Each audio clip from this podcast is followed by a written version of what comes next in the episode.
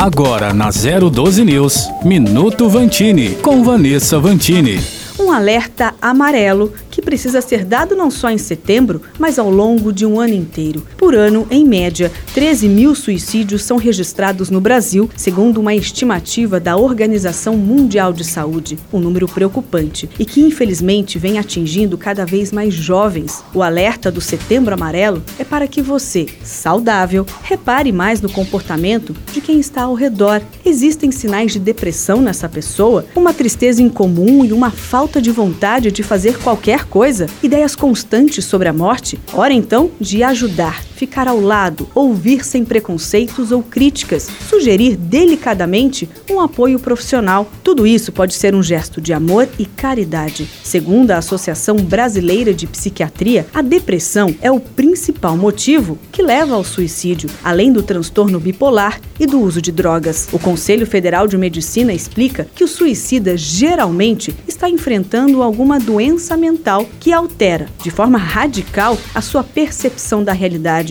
Portanto, o ato de se matar não é a sua espontânea vontade. Pelo contrário, é uma consequência da doença. Por isso, tratar a doença é fundamental para cuidar da pessoa e curar. No mais, afaste os mitos de que envolvem o suicida. Não é frescura, essa pessoa não quer só chamar a atenção, ela está doente. É claro que fatores de proteção podem ajudar, como uma vida social, familiar, prática de esporte, ter um emprego e uma razão para viver. Mas nada disso cura uma doença e às vezes só um tratamento profissional poderá ajudar. Quando não podemos mudar uma situação, somos desafiados a mudar a nós mesmos. Essa frase de Viktor Frankl diz muito sobre o que podemos fazer ajudar alguém a salvar a si mesmo. Vanessa Vantini para 012 News.